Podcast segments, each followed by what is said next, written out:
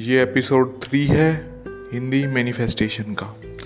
इसके अंदर हम रैशनल माइंड की बात करेंगे।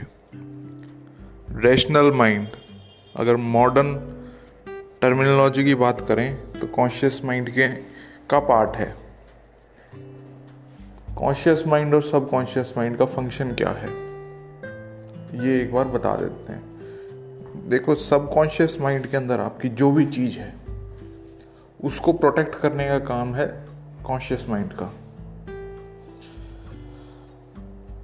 तो मतलब क्या हुआ इस चीज़ का?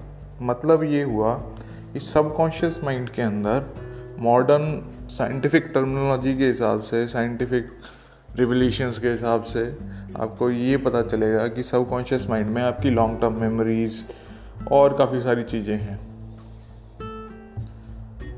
तो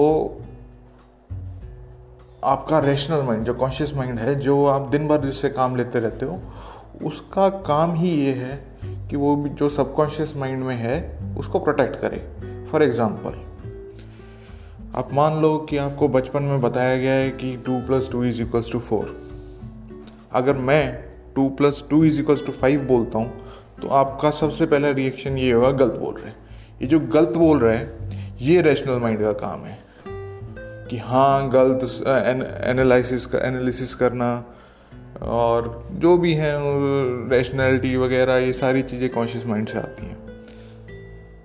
तो ये क्यों आ रही हैं? क्योंकि आपने अपने अंदर बैठा रखा है सबकॉन्शियस माइंड के अंदर कि भाई टू प्लस टू फोर ही होता है। ये चीज़ आपको पता है, इसलिए आपको इस चीज़ को प्रोटेक्ट करने के लिए आपका रैशनल माइंड आपको बहुत सारे तर्क, वितर्क देगा कि हाँ भाई ये सही है, ये गलत है। जब जो जो यूज़फुल भी हैं, लेकिन जैसे जैसे आप मैनिफेस्टेशन में आगे बढ़ोगे या मैनिफेस्टेशन करने लगे होगे तो आपको पता चलेगा भाई रैशनल माइंड का ये काम नहीं है। उसका काम ये है कि जो आपको चाहिए या फिर जो आपके अंदर है, उसको प्रोटेक्ट करे रखना। ताकि बाहर के नए इन्फ्लुएंस से आप इन्फ्लुएंस ना हो और खाम खाम परेशानी ना हो। आप अलग अलग स्टेट में अलग अलग चीज़ में अलग अलग बारे में ना सोचते रहो। खैर। Thanks for sharing see you in the next episode